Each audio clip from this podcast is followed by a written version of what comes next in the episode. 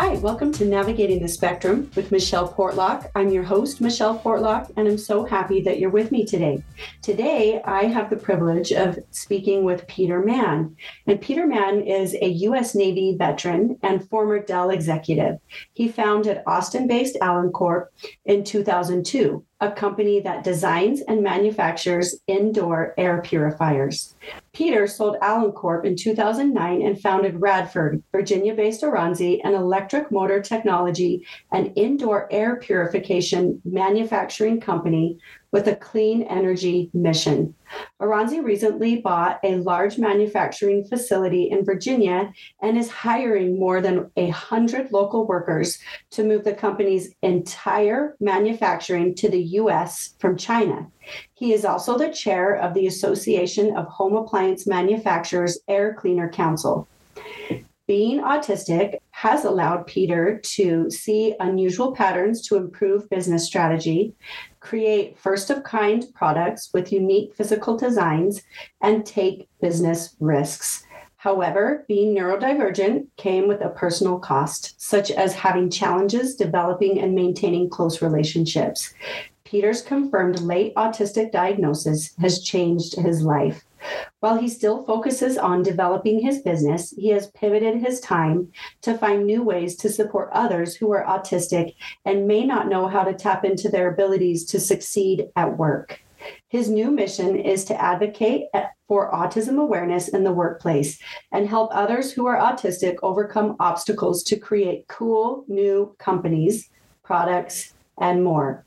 Saying all of that, Peter Mann, thank you so much for joining me today on the podcast. Yeah, thank you so much, Michele. Excited to be here. I, I Peter and I got to meet um, a week ago, and I got, kind of got to get to know him a little bit better. And I have been very excited to record together because I just feel like he has a lot of personal experience and I love where his passion is now. And so, Peter, I just want to start by asking you well, I want to start by saying you're the CEO and founder of Oransi, and tell us about this company and how you got to this place.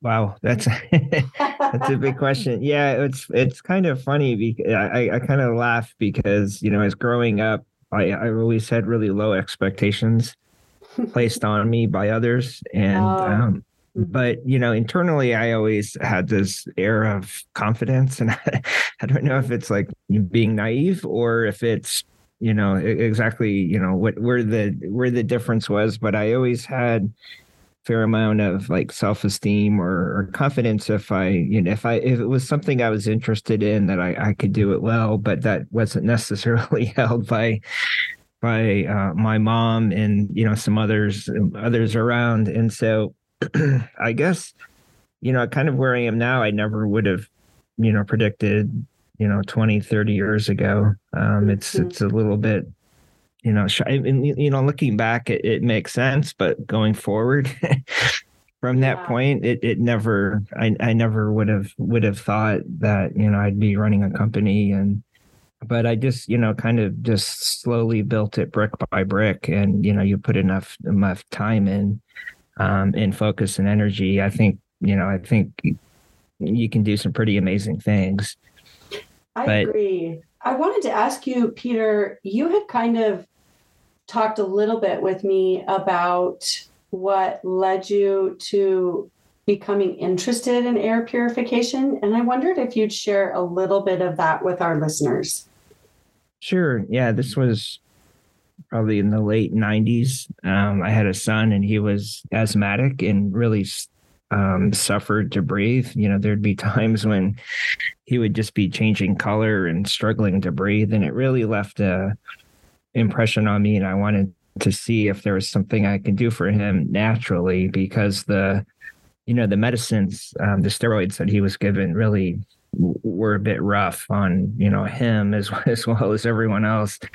And so you know i started looking into you know what's the air quality and what's triggering some of these you know asthma attacks. And that's that really started my journey into you know air quality and air purification probably 25 years ago. I do think that it is not too uncommon for people to become passionate about something that is personal. It starts personal and you begin to learn, and then it kind of turns into something more. But I do think it's pretty remarkable where you've taken this. So, I also wonder, do you ever want to, did you ever want to like strap an air purification system to him so he could just walk around freely with his air being purified? yeah. I mean, just, just wanted him to, you know, kind of have a normal childhood and not be, you know, handicapped with, you know, with asthma or asthma attacks. It's just, it's, it's, so it's pretty rough. Yeah. It's, and, you know, and at the time they're really, wasn't a lot about it. And, and I don't know if you remember in the late 90s, Sharper Image was the big yes. product on the market marketplace. and it kind of, you know, kind of went away after Consumer Reports started evaluating air purifiers. But um, for me, it's, you know, I, I went to, to college and I got a, you know, math statistics degree. And then I went into the military and my mom didn't want me to get out because she was afraid I wouldn't be able to find a, a equivalent job. Mm. Um, and so, but, I knew I couldn't stay in just because the sleep patterns were were so rough that I just wasn't functioning well. Mm. Um, and you know, I, I, spent probably ten years working for other companies, uh, to especially to Fortune 100 tech companies, mm-hmm. and that's really where I got my, I guess, uh, on the job MBA. and, and, you know and they have the confidence to be able to step out and, and do something on my own which is really what i always wanted to do i always had this um, desire for autonomy and not have to do what other people kind of say you have to do mm-hmm. i actually get that i connect with that and i i am wondering as you're talking a little bit about yourself what what eventually led you towards seeking a diagnosis? Because I read in your bio that you received a late diagnosis. So, what led you to seek that diagnosis at a later time in your life? Yeah, so I, I, went to school in the 70s and 80s, and I can say in the 70s, I, I think the statistic is one in 2,500 were diagnosed with as being autistic. Mm-hmm. So unless you were very high support needs, none of us were diagnosed. Um, mm-hmm. You know, I think if you grew up before the 2000s, most people are late diagnosed just because, you know, they just the diagnostics weren't in place. Um, to catch any of us or to um, and so what happened uh, with me was uh, my wife was watching the CBS morning show and they did a profile on a woman who was describing her autistic traits and it was like me to a T. And she said, "You need to come watch this." and and so I watched it, and I was like, "Oh my gosh!" I, I had no idea. I guess you know really what autism even was. And mm-hmm. when she described her traits and ability to hyper focus and see patterns and details that other people miss, and some other things, I was like, "Oh." that explains a lot. Mm-hmm. Um, so that's really what kind of started me on the journey. Um, and then I took, I think I took 10 online assessments, and they're all like, oh, yeah, you're autistic. that's you. yeah. And then I started, well, I'm like, well, I don't really want to be a poser. I want to make sure that you know someone that's you know an authority person that could do these assessments you know um, or the diagnoses can can state that and that was really a challenge because you know i found out it's it's really all set up for kids yes. you know it's not set up for the lost generations of folks that were just never diagnosed and so i ended up took me some months but i found someone um, who did it over a period of months through a telehealth, and she mm-hmm. finally, you know, came through with the diagnosis. But um, it's it's really there, there's really nothing set up for adults. Um, it's it's really just geared to children, and it's it's just kind of crazy to me to think that there's all these autistic people out there that don't know they're autistic. Mm-hmm. And once you received that diagnosis, did you feel did you feel like you understood yourself a little bit better how did that how did that feel to receive an official diagnosis? Yeah, it was for me. It was a little bit overwhelming, and mm-hmm. you go back and you relive your life's events, mm-hmm. um, and you see things in a different different way. And it's you kind of for me, it it kind of like highlights all my successes and failures. It's like, oh, that that's why. mm-hmm.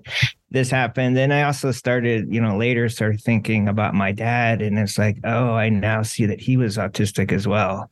Mm-hmm. You know, and he he lived his whole life with, you know, never being diagnosed, but you know, really no one in his generation was either, obviously. so sure. yeah, so it's it's kind of a lot to process. Mm-hmm. I can imagine. I I just, you know, we had kind of talked about this and I received a ADHD diagnosis not that long ago, and it has been interesting. Although there's a little crossover with autism and ADHD, there's also differences, and we know this, but it's just been interesting for me to say, oh, that's why my brain thinks about things in this particular way, or you know, that's why I struggle with sleep, or there's just a variety of things that kind of make sense things that didn't make as much sense now make a little bit more sense for me anyway. Um, I, I want to ask you, Peter, this is a little bit more of a personal question, but you've had so much success in your business life, and a lot of business is centered around connections and people and communicating and a lot of times we hear within the autism community that and with it and the testing the diagnostics is that there are social deficits. And sometimes i hate using that word deficit but that is one of the words that they use. How has that worked out for you as far as connecting with people and the potential struggle that you may have experienced in connecting with people naturally yeah, I think that that's definitely a challenge. I worked for, you know, Dell and then before that I worked for Tech Data, which is a large computer distributor. And mm-hmm. and at Tech Data, they I can't remember, maybe this was 97, 98, something like that. They they put all the managers through um, this day-long assessment with a team of psychologists and it was really an 8 to 5 kind of role playing and SAT type tests and you know a number of different things. Mm-hmm. And when the results came in, I, I was uh, number two out of I don't know how many hundreds in terms of like analytical ability and wow. problem solving and and I was at the bottom for like socialization. body language. Yeah. And I mean, I was at like the poles for for the two main areas and they, they just didn't know what to think of that it was like so weird. And you know now it's like well of course you know, like, we know what this might mean. Yeah. And so they sent me off to a, a two or three day seminar um, with this um, person. It's i call it socializing for dummies it was but it was you know kind of like how to have a conversation with someone. These are questions to ask and they gave me you know a little book. And so i you know still it was almost like tips and tricks for how to do social conversations which hmm. for me is is more of uh, it can be more of a mechanical exercise, a thought experiment, as opposed to a natural flowing thing yeah. that that that most people have. Mm-hmm. And so it, it kind of, you know, um, you know, so I, I, I guess it's something I've, it's, it's always been there. It's always been a, a, challenge. And I think as you work your way up an organization, it becomes a, it can become, um, a liability in that if you know the socialization is is kind of what helps you to get ahead i that's just something i just never had really a lot of interest in. I just wanted to get the work done. And so that's kind of what got me to to where I was was just performing and you know getting stuff done and um you know, the other thing I think that helped me was I always had an interest in human behavior. I've always thought like uh, uh, you know just growing up knowing that you're different and just watching observing other people and it's like wow i never would have thought to say that or i never you know or mm-hmm. and and just understanding like different personality types and different traits and seeing how different people really are. And so for me, I think that's been really helpful mm-hmm. um, in in navigating this a little bit and really just trying to in a way serve other people and give them what they're looking for.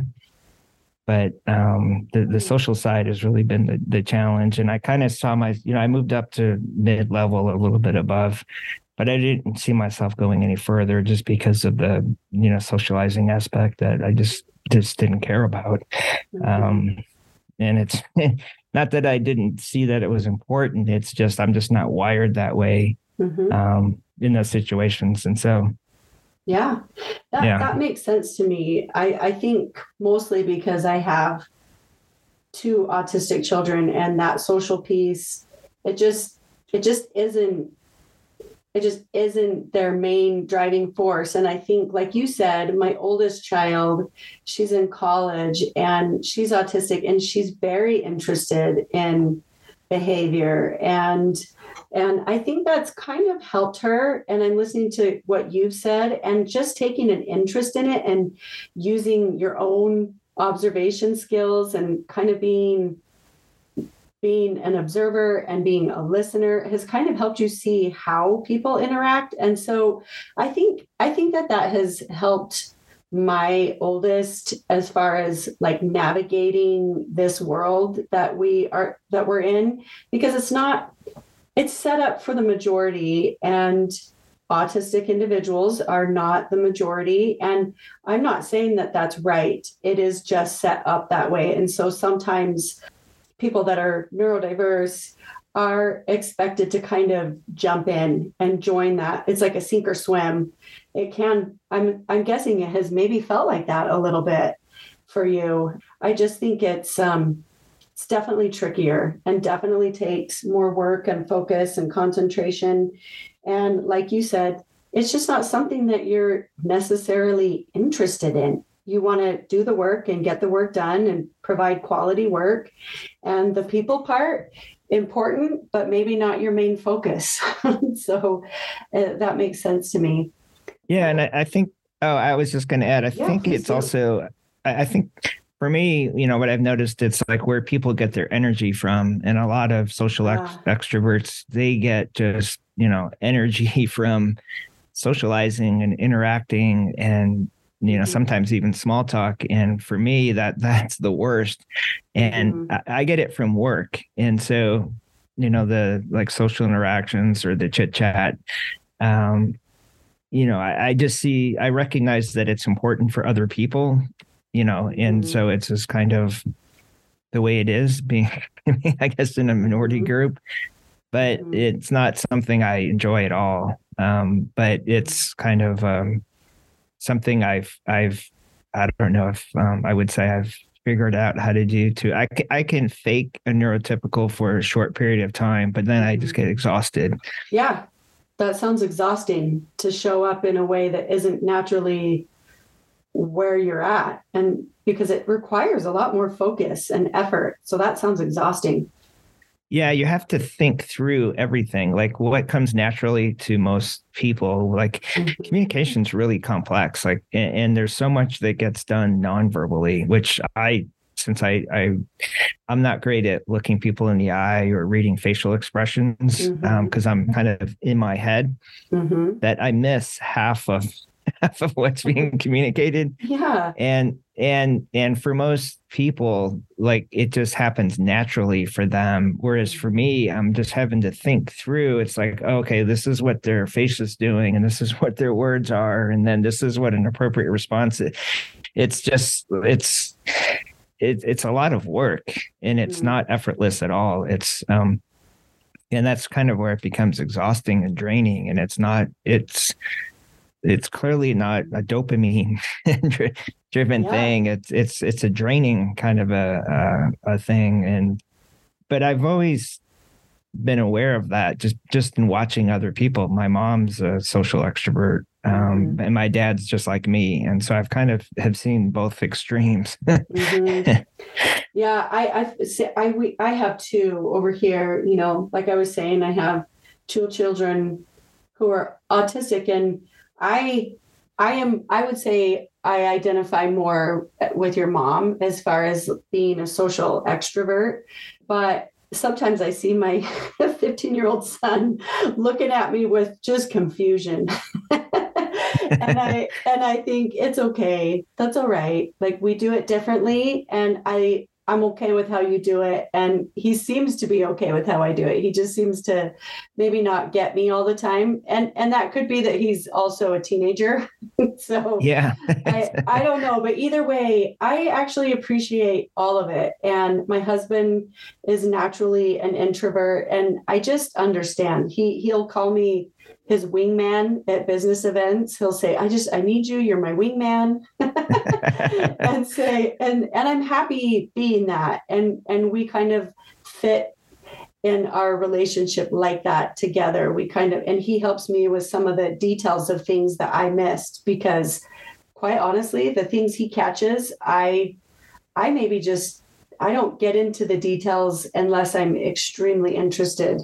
That's part of me, who I am and I work on it, but it is a lot of effort for me. So when you talk about having to use a lot of energy to socialize, I have to use a lot of energy to focus on things that I'm not really interested in. It takes a lot of effort on my part, and maybe that's normal for people, but I don't know what normal is anymore.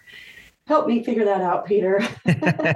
yeah, I mean, what you described is what what's exhausting is, is you know that's the problem for I think a lot of autistic folks is it's you know it's accepted or expected that the social interaction since we're social beings is is really what you're supposed to do and that's the very thing that's just such a struggle mm-hmm. um, and it's not that we can't do it well because autistic people really uh, communicate well with other autistic people it's when yes. you have the neurotypicals with their expectations that come in and it's like we just we're just not wired that way mm-hmm. to do it your way and it's you know it's always been well this is the the proper way to to do a social conversation mm-hmm. and so i know and i that has to be somewhat frustrating for you i would imagine i was reading about how your diagnosis has helped you to become more of an autism advocate especially in the workforce. What what does being an autism advocate look like for you? Yeah so when i uh, i guess this is about a year ago i i did a linkedin post and i just kind of you know offered up some help to other autistic folks that were um, going through the interview process or trying to get an interview or working at a company and you're kind of stuck and you can't move up because of mm-hmm. you know the way you're wired and I, I, talked with i think i had video meetings with dozens of folks and just heard all of the challenges and struggles and it just really kind of hit me um, and after some time i kind of came to realize that um, autistic people are really trying hard it's mm-hmm. it's it's largely an awareness issue among the neurotypicals mm-hmm. of what autistic people are going through and it's like meet us halfway kind of a thing. And yes. so, you know, I started off really just trying to engage with our other autistic people, and you just hear the same things over and over again with the mm-hmm. struggles. And and it's it's just the way it's set up is it's not set up for success. Mm-hmm. And um, the only people that can influence that are not the autistic people, but everyone else. And so that's kind of where my attention is now is really just trying to um, advocate for autistic people, but but do it in a way that's not um, you know you can't tell people they're bad or mm-hmm. paint them in a corner and um, it, it, and i think most people want to do the right thing they just they just have no idea you know it's like look me in the eye it's you're being rude and mm-hmm. it's like right. you have no idea yes. what what you're asking mm-hmm. so yeah so that's kind of what i've been doing in terms of writing and and you know kind of communicating through my network and you know hopefully with what we're doing with our business we can kind of you know build a bigger business and i can use that as a platform to have a stronger voice i love that and i hope that's exactly how it goes for you and for the business that you're building and i do wonder because of this passion that you have to advocate for those for autistic individuals that are in the workforce currently, I'm wondering within your job and your position, do you look for autistic individuals to hire to bring in? And if so, what does that look like? Yeah. So, I mean, you, know, we look at like what someone's strengths are and Mhm. and how does that align with what the position is. And Mhm. um, we use a, a a tool that kind of identifies traits. It's not a personality test, but it it really um, what we do is if we have a position, we identify this is the these are the traits that this person needs to would align with um, success in the job, and then Mhm. we just set out to find a person that has those traits that can naturally play to their strengths Mhm. and you know and not get beat up over their weaknesses and so i think in, inherently in that it removes a lot of bias and it removes a lot of a lot of issues that autistic folks have because you may on paper be the perfect person but if you come in and your body language isn't what someone expects you've Mhm. you've in many cases are already you know done. And it's um and so we obviously don't have that here because as i've kind of you know been talking about it a lot. Um and so there's there's just an awareness you know to accept people for their differences and really value differences because that's where innovation i think comes from you can't just be all the same and expect to compete in a you know competitive marketplace Mhm. um, without you know difference of difference of thought. That's something that I hope we get better at overall and in general is that we can be more strength based and understand that the strengths that people naturally have, there's a place for that and it's needed. And that doesn't necessarily mean that their strengths are going to look just like your somebody else's strengths or, you know, what you bring to the table is something only you can bring to the table. And we need all of the differences and all of the unique ways of thinking about like problem solving and the way that our brains work. And I I look and I see there that there is change happening and I'm just happy to see it continue to expand and for people to continue to be educated. And so I just I really connect with your mission here and I really love like what you're sharing and the passion behind it and I just appreciate you coming on the podcast today and sharing your own experiences and the why behind it and the value of each of us as unique individuals, whether we're neurotypical or neurodivergent, there's value in each of us. And I think it's just a matter of people recognizing other people's value through their strengths and just as human beings in general. Is there anything that you would like to add, Peter, um, before before we finish this recording together? Yeah, I, I agree, and I, I would just add, I think self awareness is really important. Um, I think everyone has, we say like an all star profile, like we all have strengths and weaknesses, Mhm. and and for me, it's I don't know. This what's kind of interesting is that like for every strength, there's an alternate weakness. Sure. like um um top 1% for focusing but that means i'm not a good multitasker right it's this it's a it's like a spectrum Yes. and that's one of the axes and i know that and so i don't need i don't need to beat myself up over not being a good multitasker because i just go all in on being able to focus and that's my Mhm. strength and i don't beat myself up over not being a good multitasker because that's not who i am and Mhm. and it's certain jobs or certain you know things that you're looking to do require certain strengths and it's just a matter of aligning do you have uh, do your strengths align with what the job is to be done Mhm. um, and so everyone you know has you know is is perfect the way they are it's just understanding like what are my strengths and what are my weaknesses and how do i just play to my strengths Mhm. and not be in positions where it's you know if a job requires a certain thing and that's a big weakness for you it's like that's not a good fit it's just going to be really stressful Yes. and require a lot of energy but there's other other jobs that align really well with what you're naturally gifted at and just do that Um, yes. And that's really been in the last 10 years or so that I've seen somewhat of a shift. I remember, you know, back in the 90s, it was all about f- focusing on your weaknesses and getting better at, I'm like, you know, you could you could train me all you want I'm multitasking. I'm st- still going to be below average no matter yes. how much effort you put into it. Yes. And so yes. it's it's re- kind of refreshing that people are coming around to it's like no, you don't have to be good at everything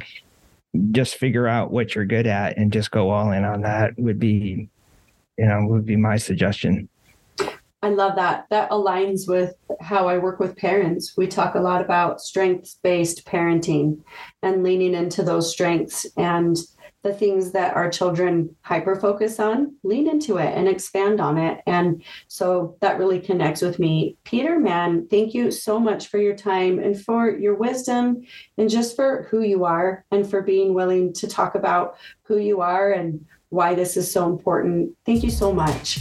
All right. Thanks, Michele. Enjoyed it. For those of you that are listening, I will share Peter Mann's contact information on my Instagram, which is at navigating.the.spectrum. Thanks for joining today.